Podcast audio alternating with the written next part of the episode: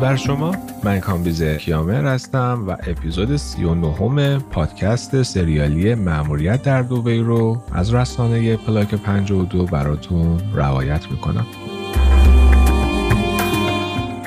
در اپیزود قبل به قسمتی از داستان رسیدیم که سرهنگ بازترز و نماینده سیاسی دولت انگلیس یا همون آقای برایان فالمه بدون خبر قبلی به دیدار فیت رفتن تا بهش اطلاع بدن که از فعالیت های غیرقانونی اون برای قاچاق اسلحه و مهمات از ایران به دوبی اطلاع دارند.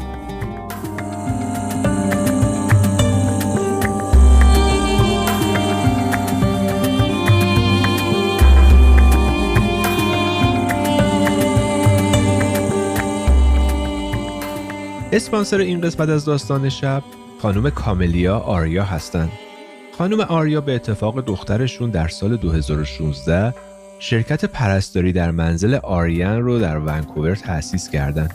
اگر شما نیاز به خدمات پرستاری و مراقبت در منزل برای سالمند و یا کودکی دارین بهتون توصیه می‌کنم حتما با خانم کاملیا آریا و شرکت آریان تماس بگیرید.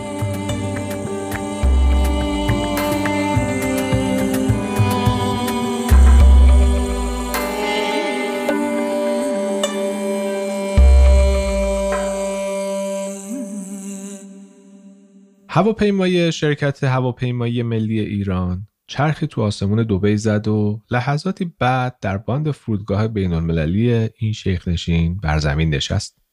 ساعت فرودگاه دوازده و سی دقیقه بعد از ظهر رو نشون می‌داد. لیلا اسمیت با این هواپیما به دوبی اومده بود. حدود نیمی از مسافرهای هواپیما رو ایرانیا و اتباع کشورهای غربی تشکیل می‌دادند. فیت با برخورداری از امتیازهای ویژه‌ای که داشت سوار بر اتومبیل خودش رو به محوطه فرودگاه رسوند و بالای پلکان هواپیما از لیلا اسمیت استقبال کرد. برای فیت تجدید دیدار با لیلا اسمیت و بودن کنارش خاطره ای فراموش نشدنی محسوب می شد. تشریفات گمرکی ورود لیلا اسمیت به دوبی با توصیه هایی که مجید جابر قبلا به مسئول گمرک کرده بود به سرعت به پایان رسید به طوری که مامورای قسمت ورودی گمرک حتی جرأت بازبینی چمدونای اونو به خودشون ندادن. هنگامی که لیلا اسمیت به اتفاق فیت به طرف در خروجی فرودگاه رفتن مامورا حیرت زده این زن جوون رو که سر و وضع ظاهریش کمترین تناسبی با لباس پوشیدن مردم تو دوبه نداشت تماشا می‌کردن. وقتی که داشتن سوار لندروور می شدن فیت دوباره ورود لیلا اسمیت رو بهش خوش آمد گفت. لیلا به دوبی بندر مروارید غلطان خلیج فارس خوش اومدی. در طول راه فرودگاه به مرکز دوبی فیت به پرسش های لیلا درباره ویژگی زندگی تو دوبی وضعیت مردم کارا و برنامه‌ای که فیت داره پاسخ می‌داد لیلا از اینکه فرصت دیدار از دوبی نصیبش شده بود ظاهرا خیلی خوشحال به نظر می رسید.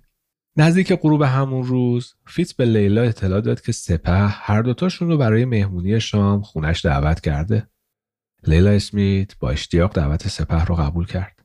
براش شرکت تو مهمونی شام یکی از افراد سرشناس دوبی فرصت کم نظیر به حساب می اومد. فیت و لیلا بعد از غروب آفتاب با اتومبیل به طرف خونه سپه راه افتادن. گرمای هوای دوبی حتی بعد از غروب آفتابم از 50 درجه سانتیگراد بالاتر رفته بود. فیتز برای رسیدن به خونه سپه راه ناحیه خور دوبی رو در پیش گرفت. مستخدم پاکستانی سپه که شباهت زیادی به پیتر خدمتکار فیتز داشت با ادای احترام و دست به سینه در رو به روی اونا باز کرد و به درون خونه راهنماییشون کرد. هوای داخل خانه سپه به برکت دستگاه های خنک کننده پرقدرت به نحو حیرت انگیزی خنک و دلپذیر شده بود. سپه و همسرش سمیرا که اونم ایرانی بود تو آستانه ورودی سالن پذیرایی از فیتز و لیلا اسمیت استقبال کردند. همسر سپه از دیدن لیلا حسابی ذوق زده شده بود. براش هم صحبت شدن با زنی مثل لیلا که فارسی صحبت می‌کرد خیلی غیر منتظره بود. برای همین سپه و فیتز هم ترجیح دادن وقتی که اون دو خانم تو جمع حضور دارن با همدیگه فارسی صحبت کنن. همونطور که انتظار می‌رفت خدمتکار پاکستانی سپه وظیفه اصلی پذیری از مهمونا را بر عهده داشت. برنامه پذیرایی با صرف خاویار و مشروبای ایرانی شروع شد. وقتی که لیلا و همسر ایرانی سپه سرگرم صحبتهای زنونه خودشون بودن فیتز و سپه با استفاده از این فرصت برای انجام گفتگوهای خصوصی به گوشه دیگه از سالن پذیرایی رفتن. اول سپه سر صحبت رو باز کرد. فیتز باید برنامه سفر رو بندازیم جلو. فیتز گفت من مشکلی ندارم. فقط باید تیربارا رو نصب کنیم و بعدش هم لنج برای سفر آماده است. سپه ادامه داد ولی یه موضوع دیگر رو هم باید باهات در میون بذارم. راستش سندیکا تصمیم گرفته که حجم طلاهای صادراتی رو افزایش بده. قبل از اینکه فیتز بخواد صحبتی بکنه سمیرا همسر سپه صدای اعتراض خودش رو نسبت به صحبتهای درگوشی اونا بلند کرد. بازم که شما دوتا دارید درباره کار صحبت می‌کنید. حالا که دیگه وقتی این صحبت ها نیستش بذارین امشب یه خورده خوش بگذرونیم. اعتراض سمیرا کار خودش رو کرد و فیت و سپه رو وادار کرد تا با پیوستن به جمع زنها درباره چیزهای مورد علاقه اونا گفتگو کنند. محور صحبت های اصلیشون بیشتر قالی و قالیچه های ایرانی و هتل های تازه ساز و زندگی شبونه تهران تشکیل می‌داد و سمیرا که مدتها تهران رو ندیده بود از گفتن و شنیدن درباره تهران و سرگرمیاش بیشتر از بقیه غرق لذت شده بود سمیرا به خاطر محدودیت های موجود تو دوبی از زندگی تو این شیخ نشین چندان احساس رضایت نمی کرد. مخصوصا چون مجبور بود خودش رو مثل زنای محلی با هجاب سنتی مقید بکنه احساس ناراحتی می‌کرد. به دنبال صرف تنقلات و چند لیوان نوشیدنی نوبت به صرف شام رسید. میز شام خونه سپه با سلیقه خاصی چیده شده بود و رنگ و بوی غذاهای ایرانی اون شامه لیلا اسمیت رو نوازش می‌داد. وجود چندین نوع غذای ایرانی و کنارش هم غذاهای اروپایی روی میز حکایت از روحیه اشرافی همسر سپه داشت. اونچه که بیش از همه جلب توجه می‌کرد این بود که سمیرار اصرار داشت که همه اون غذاهای رنگ و رنگ دستپخت خودشه. اما دست کم برای زن دیرباوری مثل لیلا قبول چنین ادعایی بسیار دشوار بود. بعد از صرف شام مجلس مهمونی یک بار دیگه به دو گروه زنان و مردانه تقسیم شد. و فیتس و سپه مجددا تو گوشه ای از سالن پذیرایی غرق گفتگوهای خصوصی در گوشی خودشون شدن. این بار هم دوباره سپه رشته کلامو به دست گرفت. مجید جابر گفته که یه سر میاد امشب اینجا تا از نزدیک با همون درباره پیشرفت کارا صحبت کنه. خودت که می‌دونی مجید چشم و گوش شیخ راشده و خود شیخ فعلا تمایلی به دیدار با ما نداره و تنها بعد از برگشت موفقیت آمیز سفرمونه که شیخ تو رو به حضورش میپذیره. فیتز با تعجب پرسید برای من جای نهایت تعجبه که تو با این همه ثروت و امتیازهای مختلفی که اینجا تو دبی داری برای چی تصمیم گرفتی ریسک کنی و تو این سفر پرمخاطره خودت هم همراه ما باشی؟ سپه که ظاهرا انتظار شنیدن چنین سوالی رو از فیتز داشت بیدرنگ پاسخ داد. دلیل اصلی تصمیمم اینه که نتیجه این سفر سرنوشت خیلی ها رو تعیین می‌کنه. تو یک سال گذشته افراد گارد ساحلی هند سه بار لنجای حامل طلای ما رو مصادره کردن. و اگر قرار باشه چنین حادثه دوره تکرار بشه من ترجیح میدم که خودمم توی اونجا حضور داشته باشم شاید یه کاری از دستم بر بیاد. راستش دیگه نمی‌تونیم تحمل چنین ضرر و زیانایی رو داشته باشیم. فیت سری تکون داد و گفت راست میگی کاملا درکت می‌کنم. در این هنگام زنگ در خونه سپه به صدا در اومد و یکی از خدمتکارا در رو باز کرد مجید جابر که لباس عربی به تن داشت در آستانه در ایستاده بود سپه با دیدن مجید به طرفش رفت و خیلی صمیمانه اونو در آغوش گرفت. همه اطرافی های مجید از جمله سپه به خوبی می‌دونستند که چشم و گوش شیخ راشد فقط تو دوبه و شیخ نشینای همسایه است که لباس عربی تنش می‌کنه. ولی وقتی که برای سفر یا انجام مأموریت یک کاری از کشورهای عربی خارج میشه لباس عربی رو کنار می‌ذاره و به کسبت یه مرد شیک پوش غربی در میاد. با ورود مجید جابر صحبت جمع سه مردان مجلس رنگ و بوی دیگه با خودش گرفت. این نشون می‌داد که مجید جابر بیشتر برای سر و گوش آب دادن و کسب خبرهای دست اول به مهمونی خونه سپه اومده. این واقعیت از پرسشی که مجید جابر بی مقدمه چینی با فیتز در میون گذاشت آشکار شد. شنیدم که سرهنگ باترز و برایان فالمه همین چند روز پیش با شما دیدار داشتن.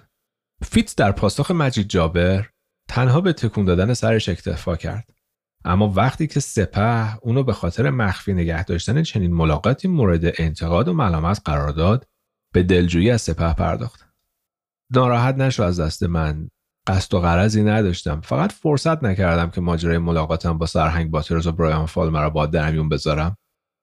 هرچندم که به نظر می‌رسه شماها اینجا سیستم اطلاعاتی و خبرچینی قوی تو دوبی دارین و هیچ چیزی از دید شما پنهان نمیمونه. من تو اون دیدار به حسن ظن سرهنگ باترز نسبت به خودم پی بردم. اما فکر می‌کنم که این فالمه لعنتی چشم دیدن منو اینجا نداره. مجید جابر در حالی که با تکون دادن سرش گفته های فیتز رو تایید می‌کرد موضوع بحث رو به مسئله حضور انگلیسی ها تو خلیج فارس کشوند و گفت البته مسئله به این سادگی ها هم نیست. من نمی‌دونم این انگلیسی های پدر سوخته از جون ما چی می‌خوان اونا به ما به چشم روحیای خودشون نگاه می‌کنن و ما رو برای قبول خواسته هاشون تحت فشار می‌ذارن. باور کنین بزرگترین آرزوم اینه که روزی رو ببینم که انگلیسی ها دومشون رو رو کولشون گذاشتن و گورشون رو از خلیج فارس گم کردن. سپه با تعجب پرسید. یعنی تو فکر می‌کنی یه چنین روزی میاد؟ مجید ادامه داد.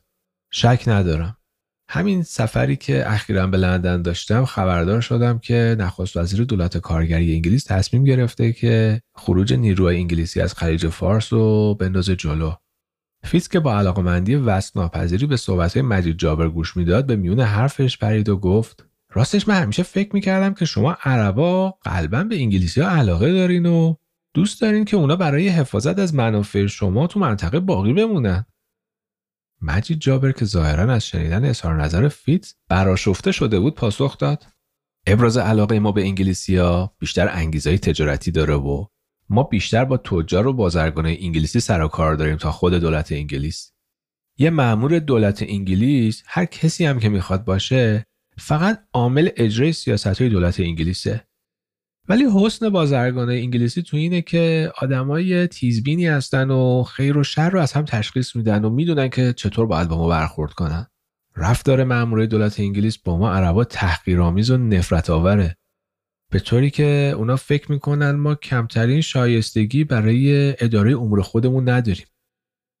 مثلا همین آقای برایان فالمه چند روز پیش تو صحن مدرسه انگلیسی های مقیم دوبی چنان برخورد تحقیرآمیزی با من کرد که هرگز فراموش نمی‌کنم. درباره گفتگو و دیدار با تو هم همونجا با من صحبت کرد. به هم گفت که طبق اطلاعاتی که به دستشون رسیده سرهنگ فیتلود تو جریان یه سلی عملیات محرمانه مقادیر اسلحه و مهمات از ایران وارد دبی کرده. مجید جابر نگاه پرسشگرانه به چهره سپه انداخت و ادامه داد. برایان فالمه حتی معتقد بود که سپه هم توی عملیات محرمانه دست داره و با تو همکاره. سپه هیجان زده حرفای مجید رو قطع کرد و پرسید خب تو بهش چی گفتی؟ هیچی.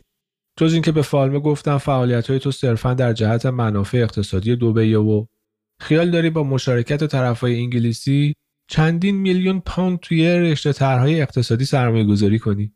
این بار فیتز مجید جابر رو مخاطب قرار داد و پرسید. ببینم برایان فالمه درباره فعالیت های خرابکاری کمونیست توی منطقه چیزی بهت نگفت؟ چرا اتفاقا خیلی نگران بود که اسلحه و مهماتی که شما وارد دوبه کردین به دست خرابکاری کمونیست بیفته و دردسر ایجاد کنه. مجید جابر لحظه فیس رو برانداز کرد و ادامه داد. غربیا همیشه بابت فعالیت خرابکاری کمونیست توی این منطقه ابراز نگرانی می‌کنن یه جوری برخورد می‌کنن انگار که پشت هر بت و درختی که ما اینجا داریم یه کمونیست مسلح کمین کرده و آماده وارد آوردن ضربه به اوناست. فیتز قهقهه ای سر داد و گفت شاید هم واقعا همینطور باشه. به هر حال انگلیسی ها به بندر دوبی به چشم یه بندر صادراتی نگاه می‌کنن و شاید هم تو ته دلشون چندان مخالفتی با فعالیت های سپه برای صدور طلا به کشورهای منطقه نداشته باشن. سپه سری تکون داد و گفت منم همینطور فکر می‌کنم. چون خودشون هم خوب می‌دونن که ما یکی از خریدارای عمده طلا از خود انگلیسی ها هستیم. مجید جابر به هیچ وجه مایل نبود بیشتر از اون توی گفتگوهایی که ممکن بود در نهایت به طرح مسئله مسلح کردن لنجهای حامل طلا بشه مشارکت بکنه چون به عنوان یار نزدیک شیخ راشد و مسئول ارشد گمرک دوبی مستقیما زیر یک مقام انگلیسی انجام وظیفه می‌کرد و ناچار بود مصالح خودش رو هم در نظر بگیره. برای همین با پیش کشیدن مسائل متفرقه موضوع صحبت رو عوض کرد. رو به فیت کرد و گفت راستی تا یادم نرفته باید ازت به خاطر سوقاتی بسیار نفیسی که از ایران برام آوردی تشکر کنم. قالیچه اهدایی تو تو کلکسیون قالیای ایرانی من جایگاه ممتازی داره. فیتزم تشکر اونو متقابلا پاسخ داد. من هم خیلی خوشحالم که قالی رو که برات سوقاتی آوردم پسندیدیش. در همین هنگام سپه از جا بلند شد و در حالی که با دستش اتاق پذیرایی رو نشون می‌داد از مهمونا خواست تا به خانوما بپیوندن. مجید جابر که از مشاهده لیلا اسمیت و زیبایی خیره کننده اون به هیجان اومده بود در نهایت احترام به سلام و احوال پرسی با لیلا پرداخت. پس از انجام تشریفات معارفه مجید جابر فیت رو به گوشه کشید و آهسته در گوشش گفت حالا همه چیز دستگیرم شد. بی خود نبود که اونقدر برای رفتن به تهران بیقراری می‌کردی؟